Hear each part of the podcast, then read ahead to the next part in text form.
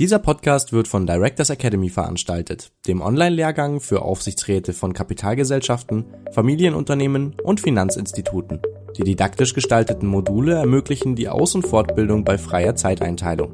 Das Teilnahmezertifikat belegt die Qualifizierung gemäß BaFin-Vorgaben sowie dem deutschen Corporate Governance Codex.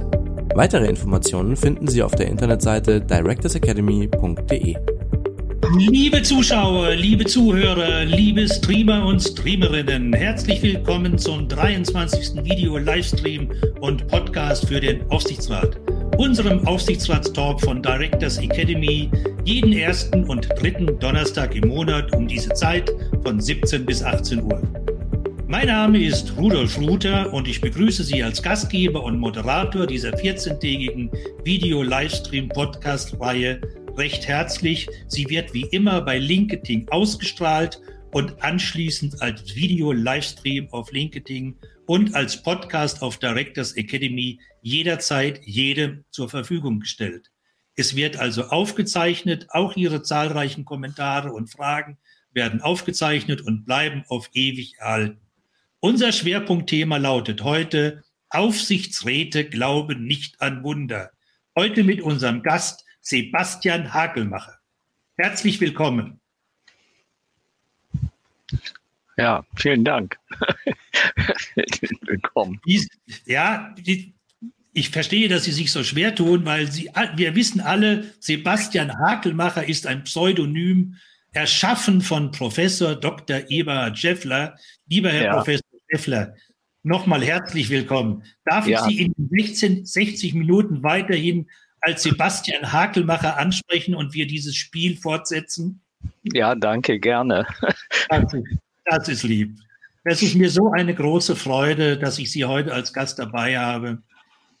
Sebastian Hakelmacher. Wer ist Sebastian Hakelmacher? Wenn Sie das googeln, da tun Sie sich schwer, etwas zu finden. Sie kommen in der Regel immer auf die gleichen wenigen Informationen, die da lauten. Das bewegte Leben von Sebastian Hakelmacher begann mit der Sturzgeburt auf der Kellertreppe der Unterhachinger Molkerei Milchmädchen im Jahre 1969. Von da an ging es unbarmherzig treppauf. Auch die Bestellung zum Steuerberater und zum jüngsten Wirtschaftsprüfer Deutschlands konnte seine großartige berufliche Entwicklung nicht bremsen. Als begnadeter und unerschrockener Wirtschaftsprüfer schreckte Sebastian Hakelmacher vor keiner Überforderung zurück und sah allen Herausforderungen mutig ins Auge und verjüngte nach mehrjähriger Prüfungs- und Beratungspraxis das Top-Management zweier internationaler Konzerne, unter anderem bei BAT in Hamburg. Mit zunehmender Dienstzeit wurde er ein älterer Spitzenmanager.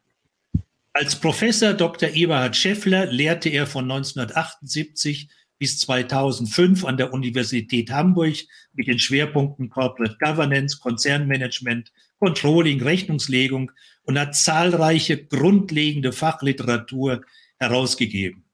Sebastian Hagelmacher beobachtet seit Jahrzehnten Managern, Aufsichtsräte, Vorstände und versucht deren Tätigkeit selbst mit großem Engagement darzustellen. Kompetent schildert der in Wirtschaftskreisen wohlbekannte Unbekannte mit spitzer Feder und dem gebotenen wissenschaftlichen Ernst Arten und vor allen Dingen Unarten der Topmanager, Aufsichtsräte und Abschlussprüfer und erörtert Höhen und Tiefen der Corporate Governance und der Rechnungslegung. Herr Hagelmacher, Sie sind wohl der bekannteste pseudonyme Autor in deutschen Wirtschaftskreisen mit unzähligen Publikationen. Immer wieder beleuchten Sie Problemhorizonte und die aktuellen Schmerzen der Corporate Governance Landschaft. Man könnte mhm. auch sagen, mit dem zuweilen gebotenen Humor. Schon die Buchtitel weisen darauf hin, wie zum Beispiel das alternative WP-Handbuch oder Bilanzblüten in Moldawien oder das Leopardenparadox oder das wahrscheinlich bekannteste Buch, die korpulente Gouvernante oder wenn Manager zu viel kriegen und andere Ungereimtheiten aus der Unternehmenswelt. Und jetzt haben Sie vor wenigen Tagen Ihr neuestes Buch herausgegeben mit dem Titel Aufsicht ohne Aufsehen. Lieber Herr Hakelmacher, Aufsicht ohne Aufsehen. Was wollen Sie uns damit sagen? Ist schon nicht alles gesagt? Also sicher ist schon vieles gesagt, alles sicher noch nicht und vor allem ist nicht von allen alles gesagt worden. Also insofern äh, glaube ich, kann man immer wieder über den Aufsichtsrat nachdenken und dazu Kommentare abgeben. Wobei ich als Hagelmacher immer versuche, keine Moralpredigten zu halten, obwohl das manchmal so klingt, sondern durch möglichst humorvolle Übertreibungen auf Missstände und Fehlentwicklungen hinzuweisen und vielleicht auch anzuregen über zu entsprechenden Überlegungen und Maßnahmen. Und dass Aufsichtsrat ohne Aufsehen stattfindet, ergibt sich eigentlich darauf, dass es kein an Aufsehen erregendes Ehrenamt ist, sondern also jetzt war der Bildschirm weg, sondern eine verantwortungsvolle Tätigkeit, die im Inneren des Unternehmens vollzogen wird und Kompetenz, persönlichen Einsatz und auch Pflichtbewusstsein erfordert. Das heißt, der Aufsichtsrat soll also mit Umsicht Einsicht in die wichtigen Unternehmensangelegenheiten nehmen, Denkanstöße geben und im Interesse des Unternehmens gebotene Überlegungen, Maßnahmen veranlassen. Ja. Das vielleicht Aber nochmal zu, zurückzukommen auf Ihre von mir und von vielen anderen sehr geliebte humorvolle Ader. Äh, das erinnert mich, Sie wollen zwar kein Moralist sein, aber es gibt ja diesen Spruch, Moralisten sind die, die sich dort jucken, wo es, äh, die sich dort kratzen, wo es andere juckt. Und ich glaube, wir lesen immer viel lieber auf humorvolle Weise, wo es Fehlentwicklungen und, und, und, und Falschinterpretationen gibt, als wie ja. wenn uns das immer als Moralist vorgehalten wird. Ja. Und ich gebe Ihnen vollkommen recht, früher galten Aufsichtsräte als extrem vertrauenswürdig und verschwiegen.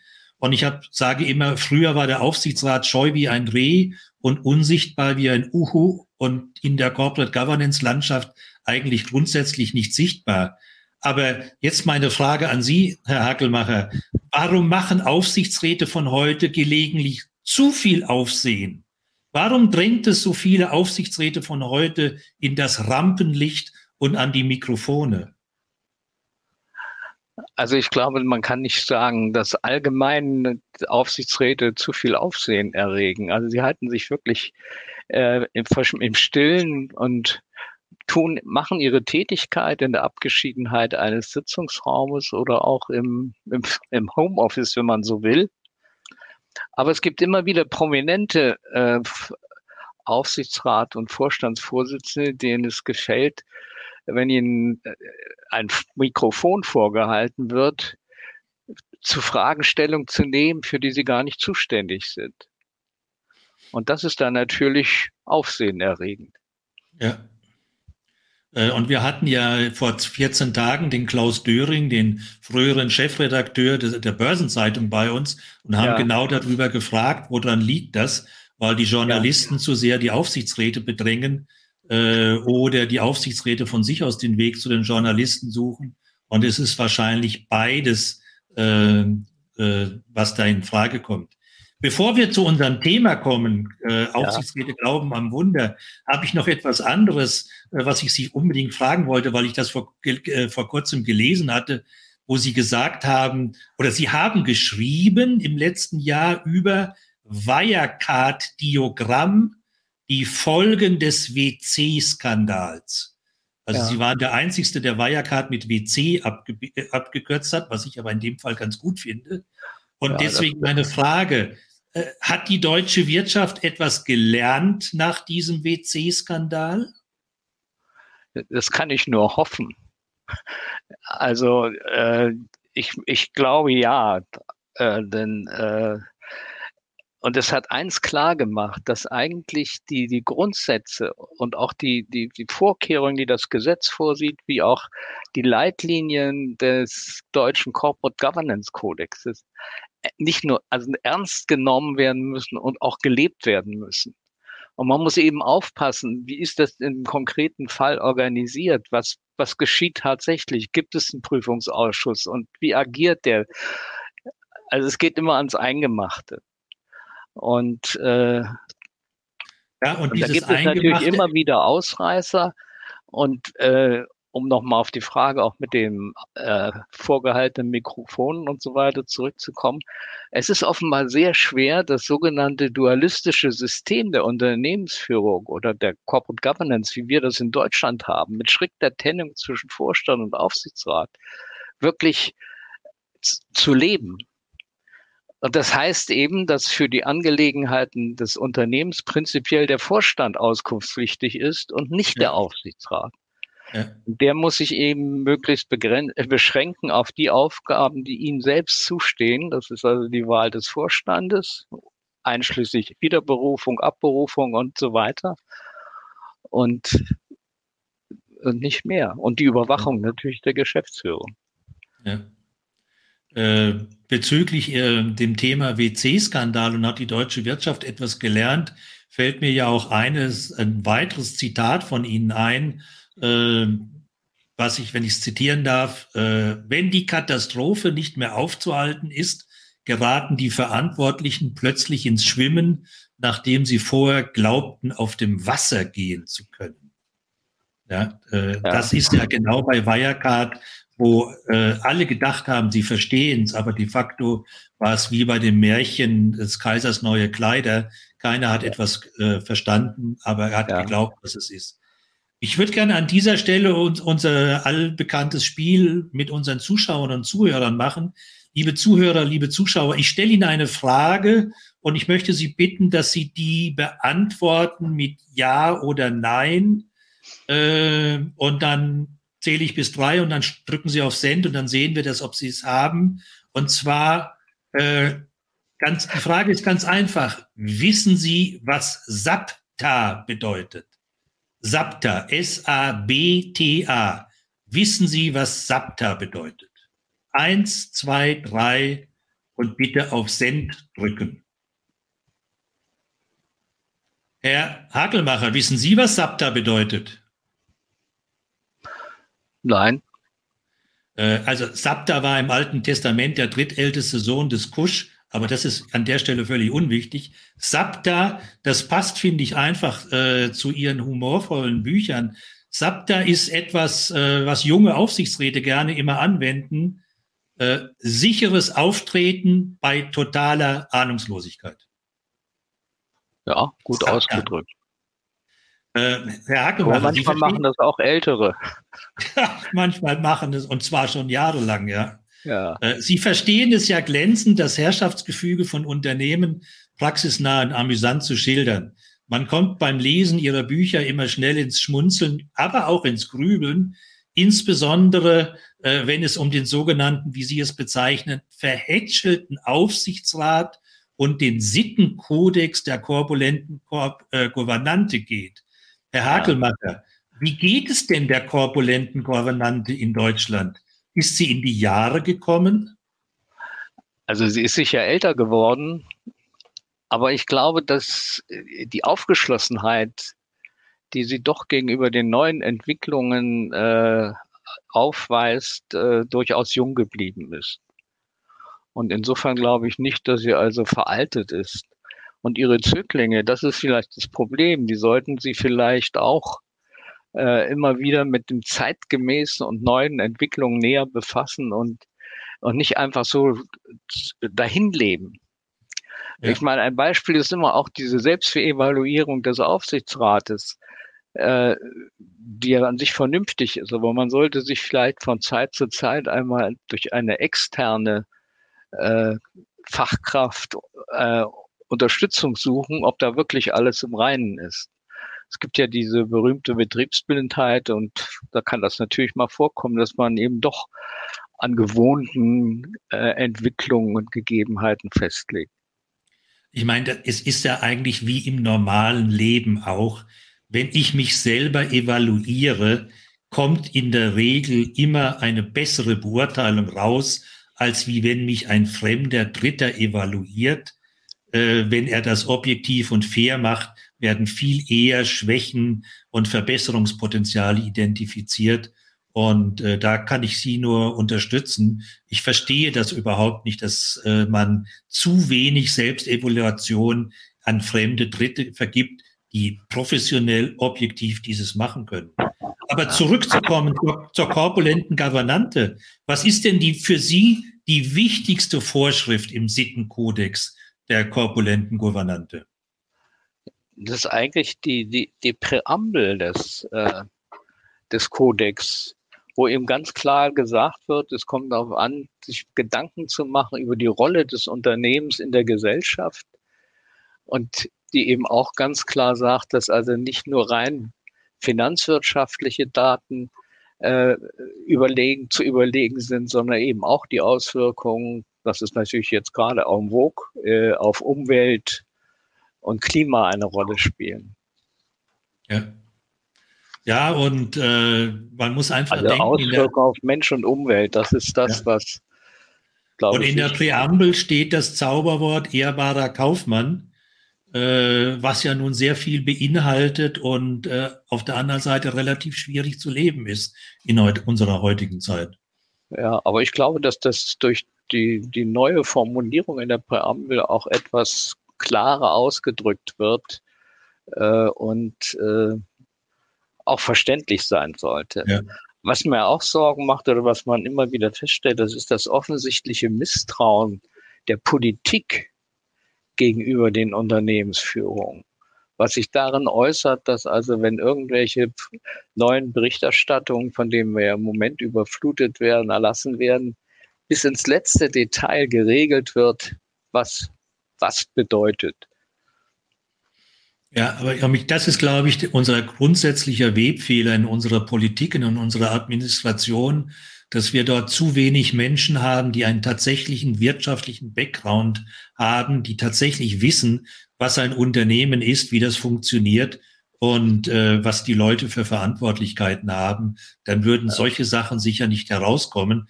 Äh, man dreht es ja immer gerne rum und macht dann den Wirtschaftsmanager den Vorwurf, ja, ihr geht zu wenig in die Politik, äh, dann wäre das besser. Aber äh, de facto ist der Webfehler so, dass, glaube ich, auf der Seite der Politik zu wenig Kenntnisse äh, und daraus folgend auch mangelndes Vertrauen besteht. Herr Hackelmacher, lassen Sie uns zum Thema kommen. Aufsichtsräte glauben nicht an Wunder. Das ist ja nur der erste Teil eines Zitats von Ihnen. Äh, meiner Meinung nach ist ja grundsätzlich der Aufsichtsrat stets mit voller Begeisterung und Enthusiasmus dabei. Er hat eine grundsätzlich positive und gute Einstellung, erfüllt seine Aufgaben und Pflichten mit ganzem Herzen und voller Begeisterung. Er ist dann zusätzlich noch offen für die Wunder unserer Zeit, aber er verlässt sich nicht darauf. Ihr Zitat lautet, wenn man es komplett liest, Aufsichtsräte glauben nicht an Wunder, sie verlassen sich auf sie, beziehungsweise ein zweites Zitat, Aufsichtsräte sind Personen, die so tun können, als wüssten sie alles. Fehlendes Wissen ersetzen sie durch eine stets feierliche Körperhaltung. Das ist so fast so ähnlich wie Sapter.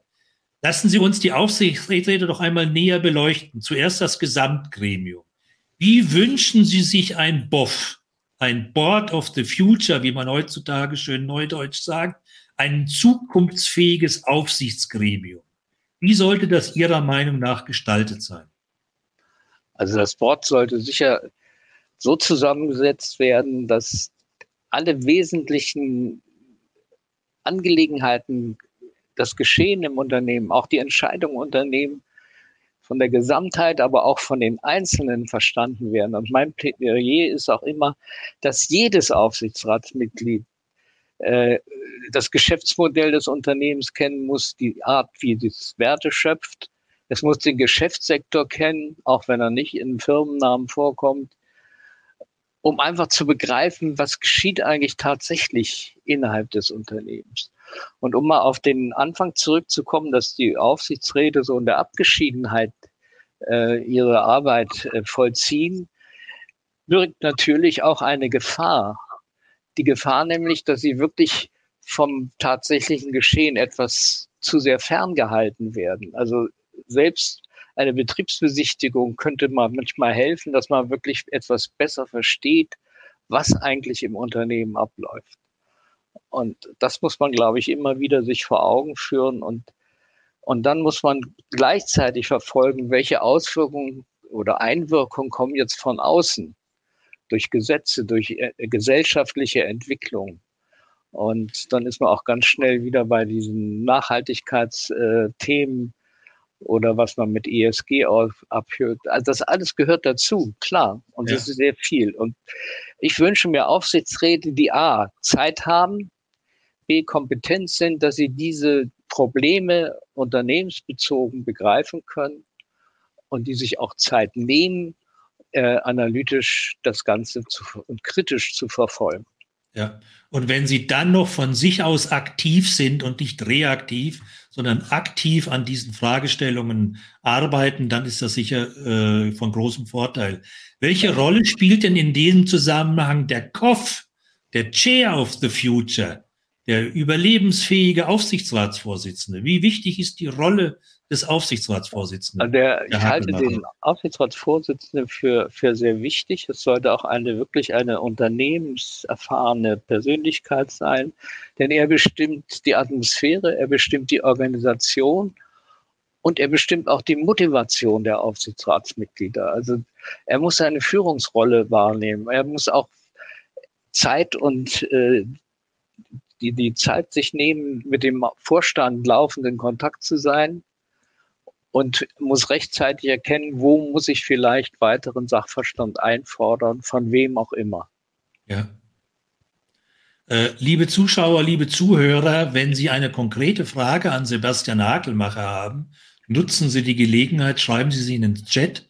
Wenn ich sie mit dem linken Auge sehe, dann bringe ich Sie gerne äh, die Frage aufs Podium. Ähm, Lassen Sie uns mal zum einfachen Aufsichtsratsmitglied kommen, Herr Hakelmacher. In Ihrem Buch Aufsehen ohne Aufsicht äh, haben Sie geschrieben, als gemeinschaftliche Fähigkeit genügt es, wenn mindestens ein Aufsichtsratsmitglied lesen und ein anderes schreiben kann. Zitat Ende. Äh, das war ja natürlich auch wieder humorvoll gemeint, aber was, wie würden Sie denn die Hauptkompetenzen umschrauben, welche Hauptkompetenzen braucht ein SBM, ein Simple Board Member? Also es fängt eigentlich damit an, dass jedes Aufsichtsrat bestimmte Mindestkenntnisse vertraglicher, organisatorischer, wirtschaftlicher Art haben muss, wenn es im Aufsichtsrat tätig wird. Es muss wirklich verstehen, was abläuft und es muss auch Verständnis, sogar Verständnis dafür haben, wenn irgendwo etwas schief zu laufen droht oder wenn etwas unkorrekt ist oder wenn etwas eben nicht regelmäßig abläuft, sofort wach zu werden und zu sehen, kann ich selbst hierzu was sagen oder wen muss ich dazu fragen, wen muss, wer muss gegebenenfalls hinzugezogen werden. Äh, es wird ja jetzt in letzter Zeit immer mehr gefordert und im Kodex stehen ja auch konkrete Dinge drin, dass äh, wir mindestens zwei unabhängige Finanzexperten äh, brauchen im Aufsichtsrat. Es wird hartnäckig diskutiert. Wir brauchen mindestens einen ESG-Nachhaltigkeit-Experten im Aufsichtsrat. Die anderen wollen unbedingt noch den Digitalisierungsexperten. Äh, die anderen sagen, vergesst aber dann bitte nicht noch den Human Resource Experten im Aufsichtsrat.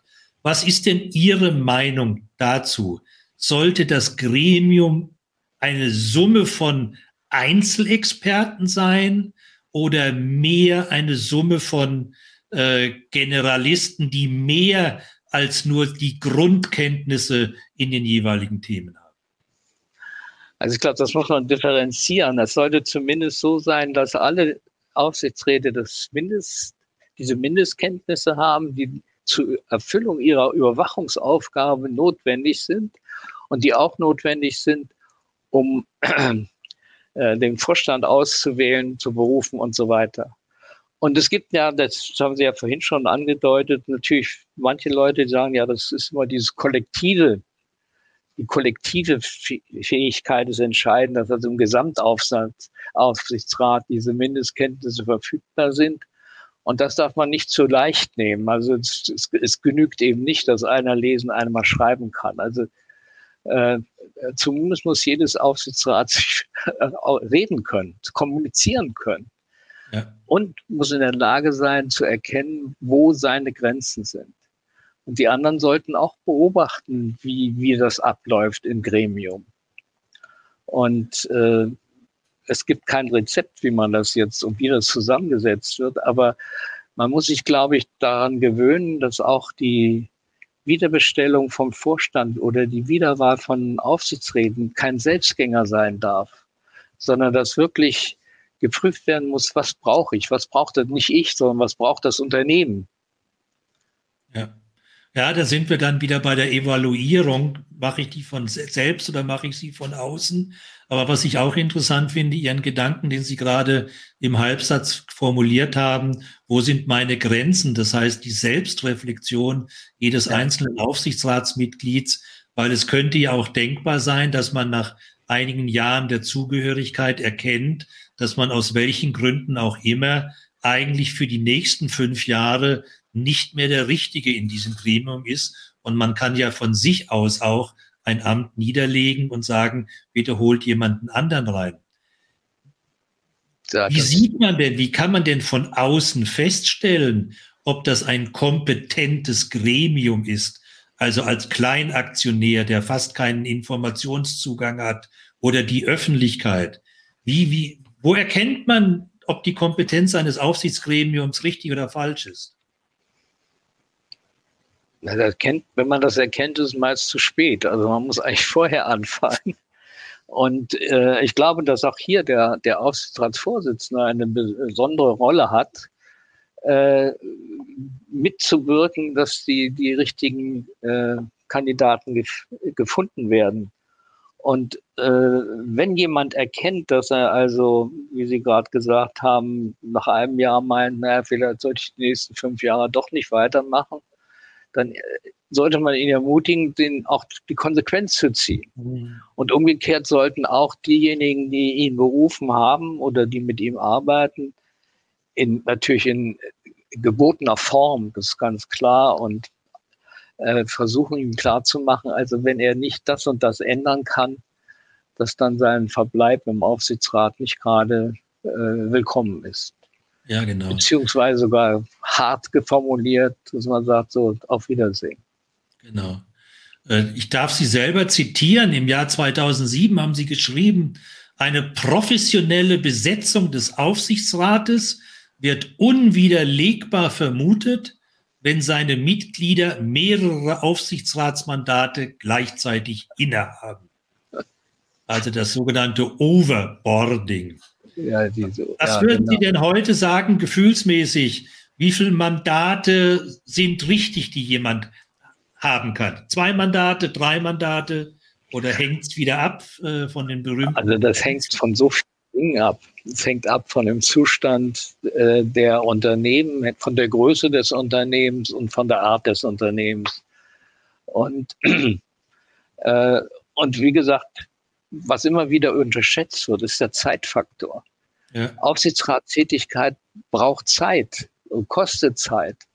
Und die das da berufen werden in den Aufsichtsrat, die müssen bereit sein und auch fähig sein, diese Zeit aufzubringen, die sie dem Amt widmen müssen.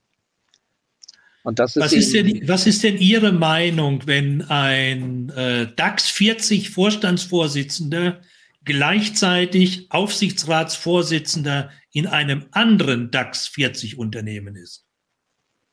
Also der berühmte Fall Franz Appel, Vorstandsvorsitzender der Deutschen Post, ist seit ja. April zeitgleich Aufsichtsratsvorsitzender der Telekom.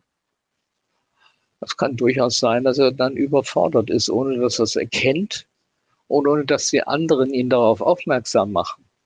Also äh, ich will das nicht pauschal sagen, dass nicht DAX-Vorstände, sagen wir mal, im Aufsichtsrat von DAX-Unternehmen sein können. Ob sie allerdings dort unbedingt Vorsitz, den Vorsitz übernehmen sollten, das ist eine, auch eine Frage, die ja auch wieder zeitmäßig, aber auch eben äh, qualifikationsmäßig zu beantworten ist. Ja.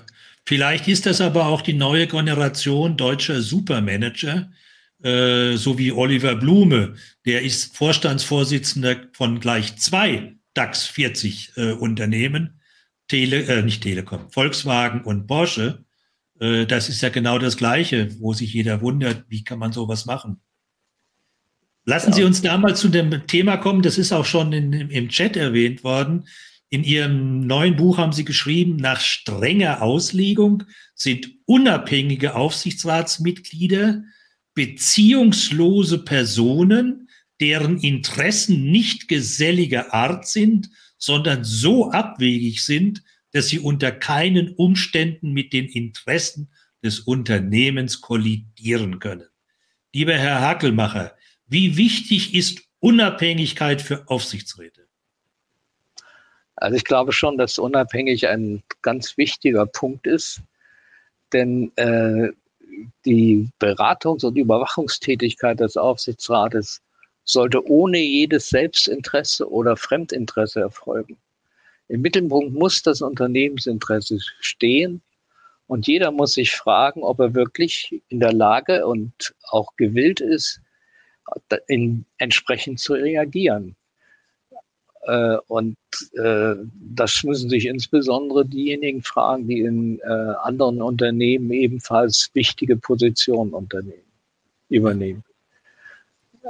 Was ist Ihre Meinung zu dem neu eingeführten oder nicht neu, den jetzt auch in Deutschland immer öfters vorkommenden Titel und Aufgabenverantwortung des Chief Independent Officers? Zuerst eingeführt bei SAP, dann Merck hat es mittlerweile auch. Was ist Ihre Meinung zu dem Thema? Also ich glaube, man sollte nicht meinen, dass man solche Probleme wie Unabhängigkeit äh, und andere durch immer nur durch einen Chef, ein Chief äh, Executive äh, regeln kann.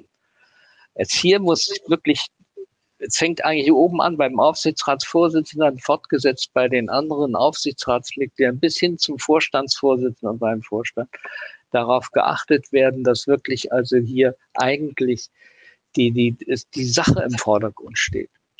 Ja. Schwierig, aber als Forderung kann man das schon mal erheben.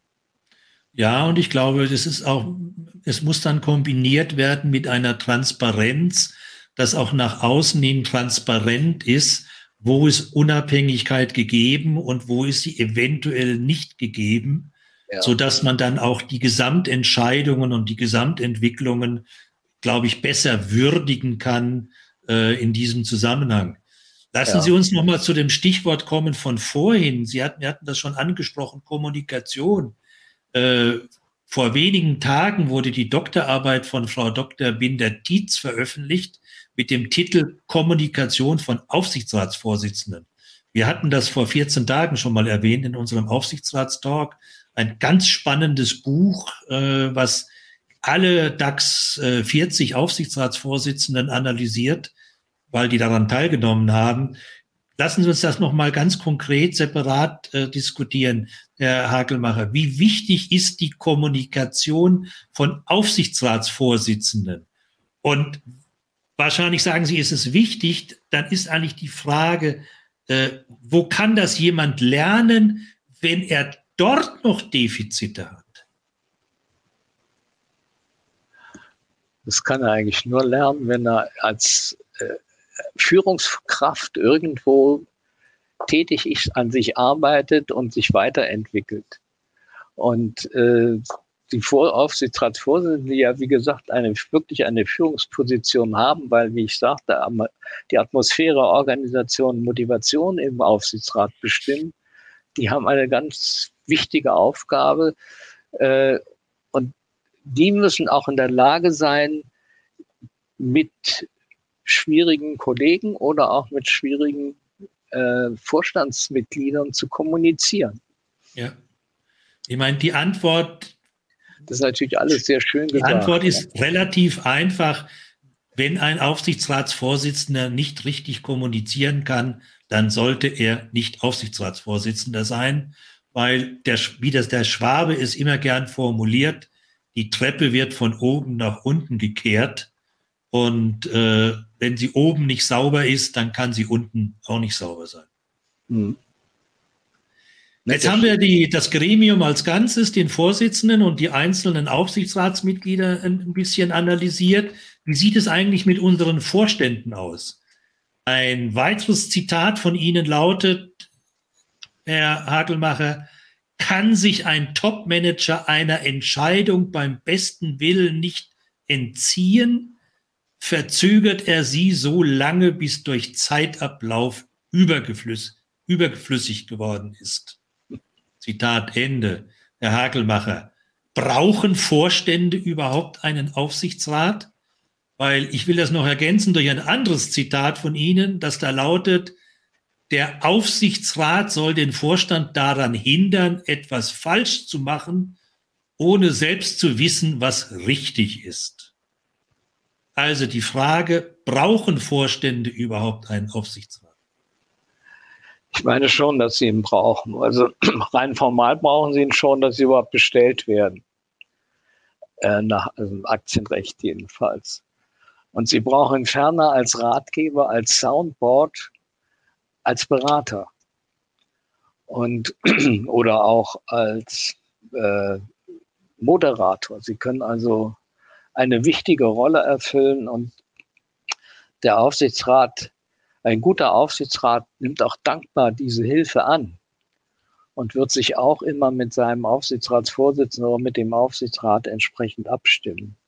Es ist eben gerade bei der doch bei den vielen Einflussfaktoren, die wir auf die Unternehmen haben, bei den raschen Änderungen und so weiter, immer wieder wichtig und notwendig, dass man sich wirklich auch entsprechend informiert, informieren lässt und beraten lässt. Und da spielt der Aufsichtsrat schon eine ganz wichtige Rolle. Wer sollte denn Einfluss nehmen auf neue Aufsichtsratsmitglieder? Wir erinnern uns, dass der Herr Höttges, heute, äh, Aufsie äh, heute Vorstandsvorsitzender der Deutschen Telekom, seinerzeit mal etwas Aufsehen erregt hat in der Öffentlichkeit, weil er dort den Satz gebracht hatte, bezüglich der zeitgleichen äh, Findung neuer Aufsichtsratsmitglieder der Telekom, dass er gesagt hat, er wird sich seinen Aufsichtsrat schon richtig zusammensetzen. Also die Frage lautet, äh, wie viel Einfluss sollte ein Vorstand bei der Besetzung neuer Aufsichtsratsmitglieder nehmen? Also das ist schon eines der typischen Beispiele, wo jemand, äh, ein, ein Organmitglied über Dinge spricht, für die er nicht zuständig ist. Ja. Der Vorstand sucht nicht den Aufsichtsrat aus, sondern das machen die, die Aktionäre oder die Eigentümer beziehungsweise auch die Arbeitnehmer.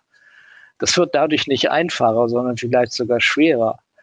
Aber ein guter Aufsichtsrat stellt sich zur Verfügung und berät auch seinerseits wiederum diejenigen, die den Aufsichtsrat auswählen. Ja, und das ist ja, das haben wir ja in letzter Zeit öfters, dass solche Fragen zwischen Bestellung von Vorständen und Bestellung von Aufsichtsratsmitgliedern plötzlich in der Öffentlichkeit diskutiert wird. Und ja. das Ergebnis ist, dass die Bestellungs, der Bestellungsprozess nicht dadurch besser geworden ist, sondern dass die beteiligten Persönlichkeiten eher alle Schaden genommen haben und zumindestens an ihrer Reputation große Verluste erlitten haben. Mhm. Liebe Zuschauer, liebe Zuhörer, ich will das nochmal erwähnen. Wenn Sie eine Frage haben, äh, bitte formulieren Sie sie möglichst kurz, weil dann kann ich sie auch lesen. Eine Frage habe ich gerade, die geht nochmal zu dem Thema Unabhängigkeit, Herr Hakelmacher. Äh, wir haben ja nun auch Aufsichtsratsmitglieder, äh, die nach dem Mitbestimmungsgesetz berufen und bestellt worden sind. Und wie passt denn das zu der Forderung der Unabhängigkeit und der Handeln des, der Aufsichtsratsmitglieder nach dem Gesamtunternehmensinteresse zusammen. Ist, gibt es ja, da Konfliktfelder? Mit Sicherheit gibt es die, denn äh, es sind aber die Arbeitnehmerinteressen äh, in vielen Fällen sehr identisch mit den äh, eigentlichen Unternehmensinteressen. Aber wo sie extrem ausgelebt werden und die weiteren Interessen, die das Unternehmen wahrnehmen muss, seine Rolle zu erfüllen, um seine Wirtschaftlichkeit und sicherzustellen und so weiter, gehören natürlich auch dazu. Also es, es, es darf nicht diese Einseitigkeit geben. Ja.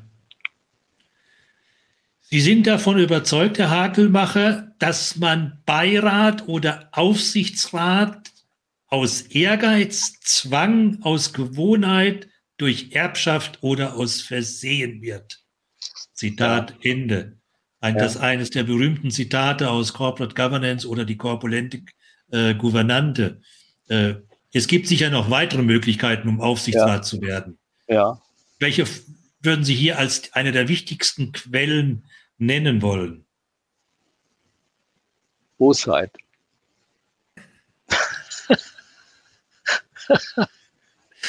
okay. Dann müssen Sie aber dazu jetzt zwei Sätze formulieren, Herr Hakelmacher. Naja, man, meine, wie wird man aus Bosheit Aufsichtsrat?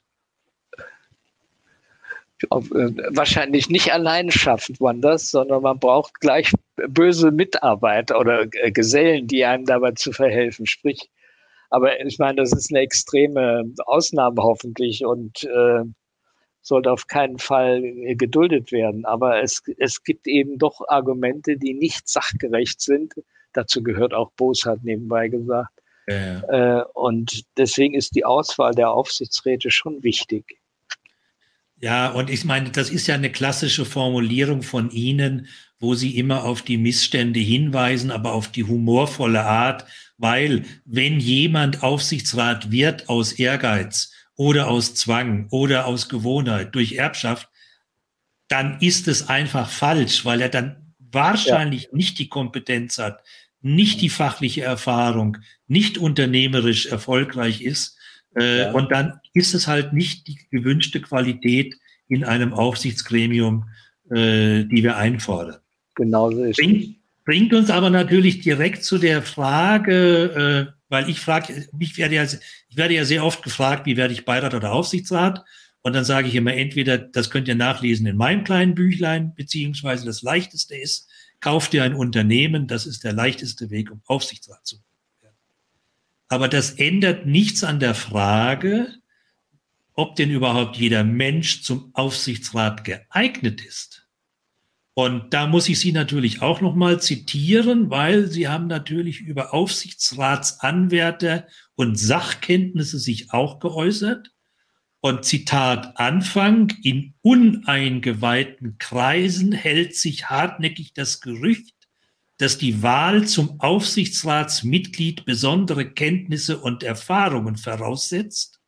Vergessen Sie diese abschreckende Vorstellung, Aufsichtsrat ist ein so hohes Amt, bei dem Sachkenntnis sogar hinderlich sein könnte. Zitat Ende. Herr Hakelmacher, ich muss Sie jetzt fragen, warum kann Sachkenntnis hinderlich sein? Sie kann hinderlich sein, wenn sie erstens nicht auf das Thema passt, das zur Diskussion steht. Sie kann hinderlich sein, wenn sie keine anderen Meinungen zulässt, wenn sie penetrant vorgetragen wird äh, und einseitig ist.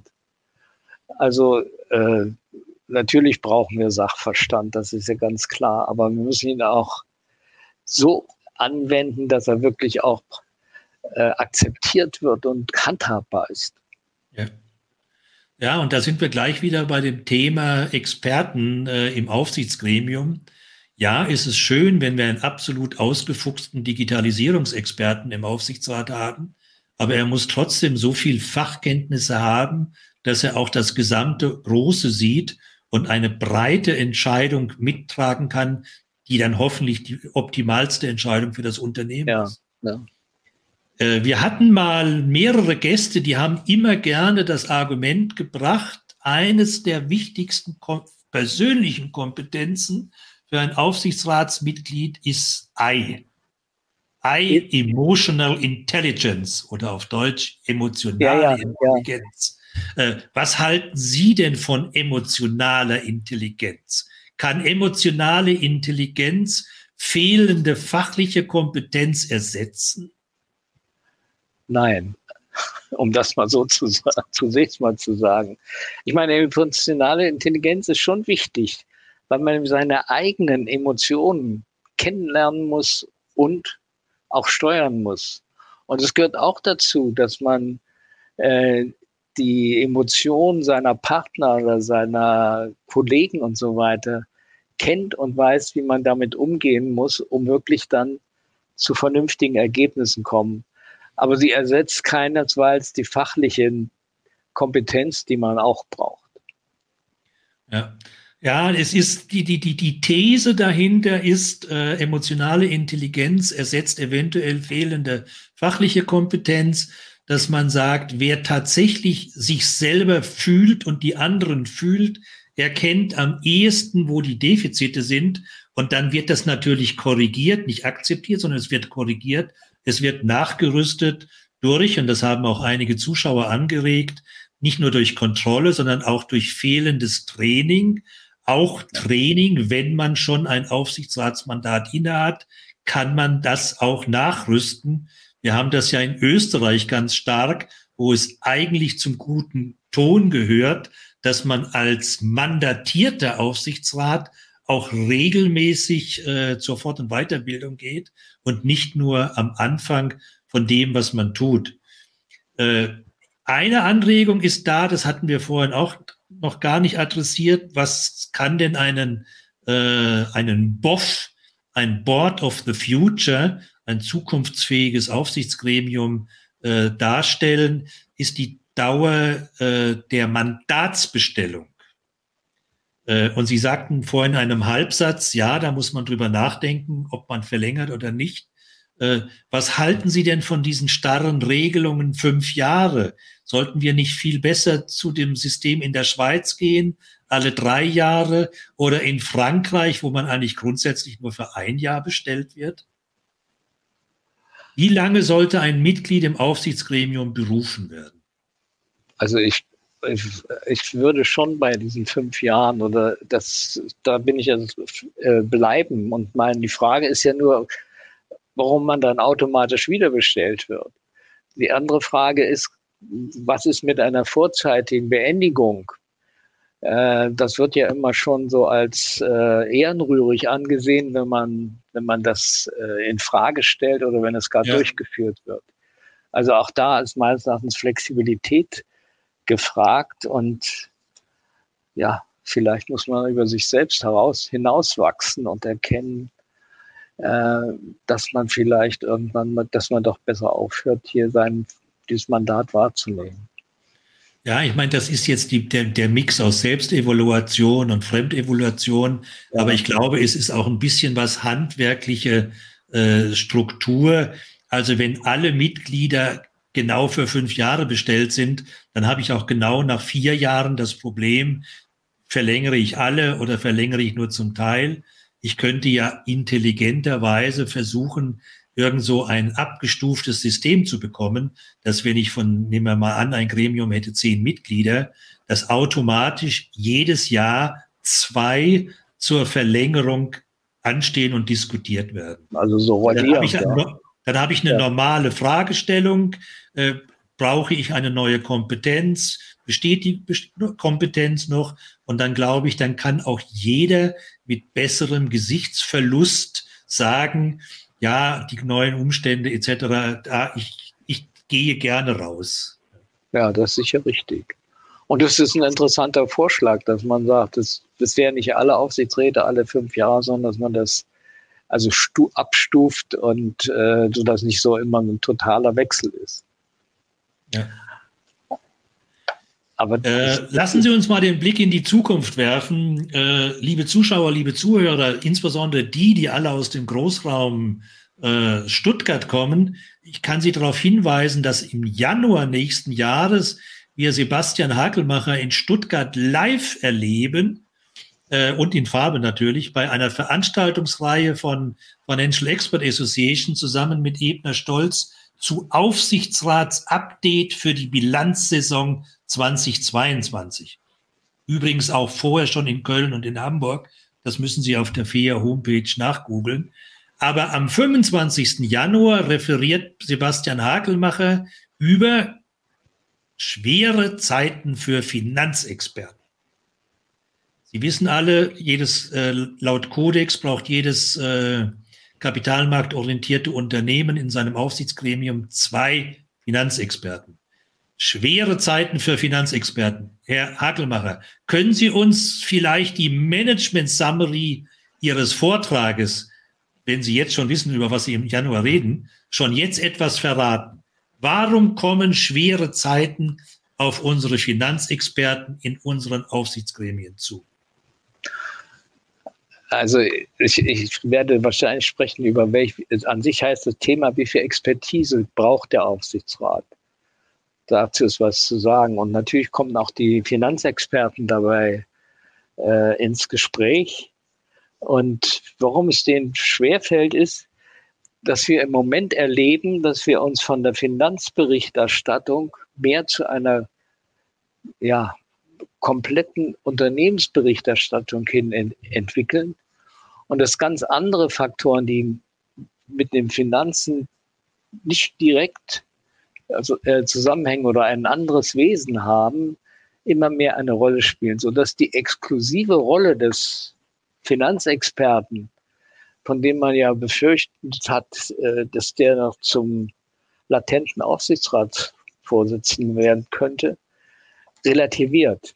Also ja. die Finanzexperten müssen sich jetzt auch mit Nachhaltigkeitsfragen auseinandersetzen, deren Ausmaß nach dem, was dazu veröffentlicht wird, ja also äh, derart massiv und umfassend ist, dass also für die Finanzexperten gar nicht mehr übrig bleibt.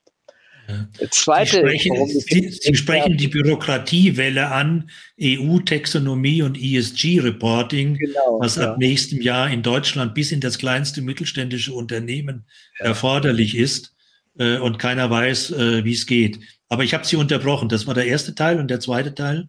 Das, was, was die Finanzexperten, das ist jetzt nicht mehr nur ein Finanzexperte, sondern wir haben jetzt zwei Finanzexperten. Das ist die Frage, welche Auswirkungen hat das aufeinander?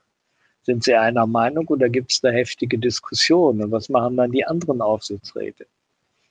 Aber es fängt schon damit an, dass ein Aufsichtsrat, das hieß ja ursprünglich auf dem Gebiet der Abschlussprüfung oder der Rechnungslegung sein muss. Und dann fragt man sich, kann man eigentlich Abschlussprüfer sein, ohne Erfahrung mit Rechnungslegung zu haben? Umgekehrt vielleicht eher denkbar. Aber das zeigt nur, welches Dilemma wir kommen können. Ja, also ja, Finanzexperten müssen kämpfen. Ja, und, äh, und da kommt nicht zu Unrecht meiner Meinung nach der Ruf nach, äh, ob man dann die Prüfungsausschüsse äh, nicht ergänzen sollte um spezifische ESG- und Nachhaltigkeitsexperten, und zwar die, die auch erfahren sind in dem sogenannten Non-Financial Reporting, ja.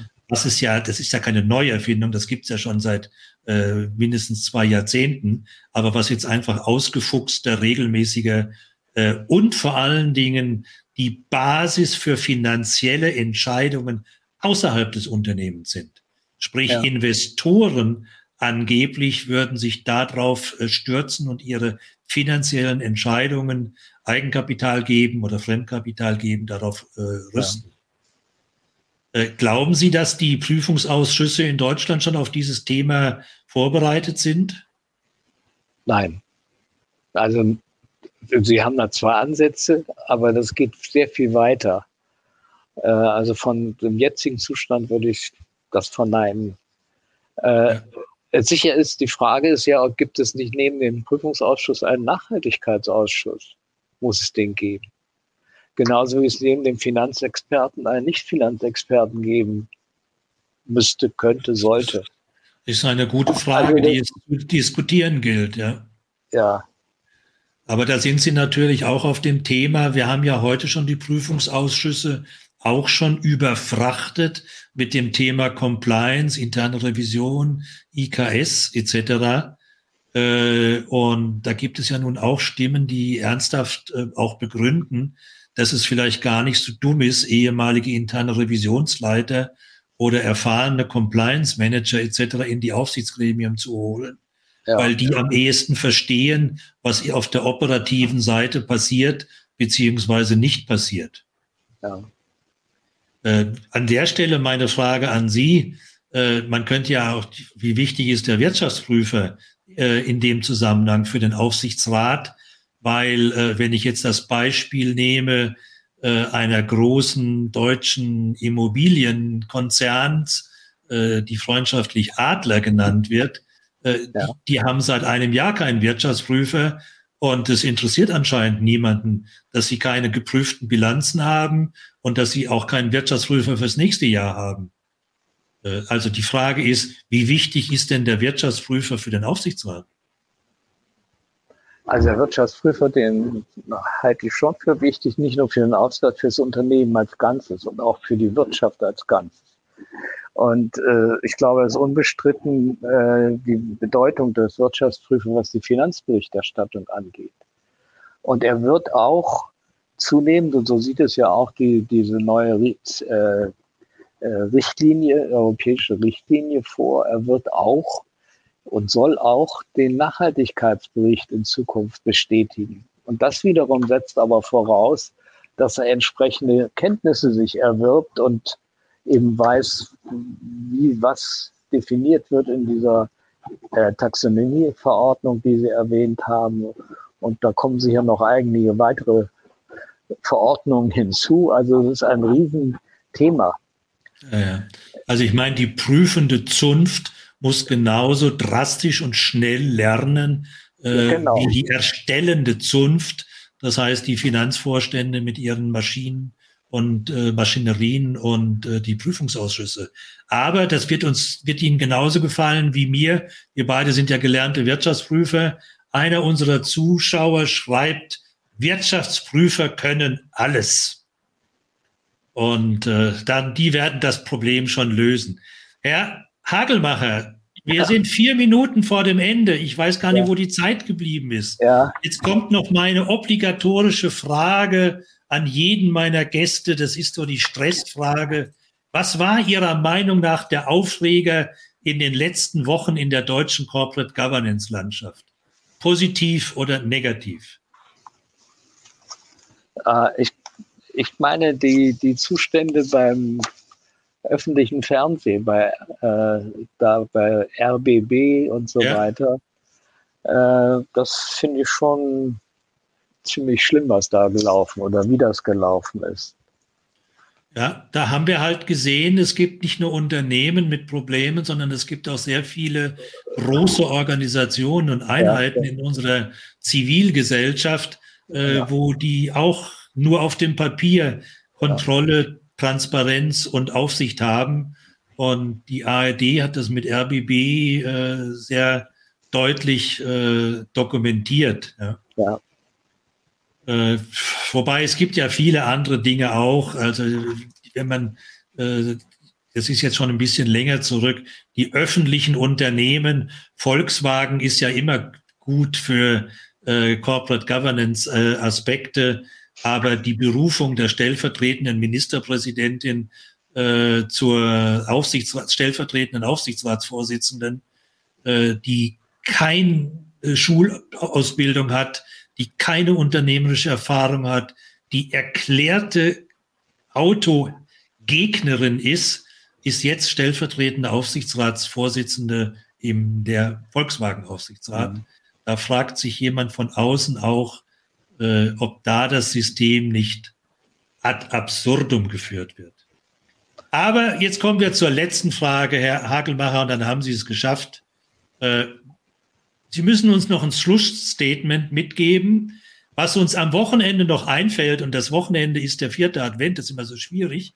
Äh, aber wo wir am Wochenende uns noch dran erinnern mit diesem Schlussstatement an dieses hervorragende Gespräch von heute. Was haben Sie sich überlegt? Was können, geben Sie uns mit? Einen kurzen, knackigen Satz? Also ich glaube, man sollte als Aufsichtsrat, aber auch als Vorstand mit dem gebotenen Ernst und vor allem Engagement und mit der angemessenen Professionalität seine Aufgaben machen. Und sollte erkennen, wenn das nicht geht, dann muss man es halt lassen. Wenn das nicht möglich ist, muss man den Weg frei machen für einen Nachfolger. Also kümmere dich um deine eigentlichen Aufgaben und konzentriere dich darauf und nimm dir dafür die erforderliche Zeit und beschaff dir die erforderlichen Kenntnisse.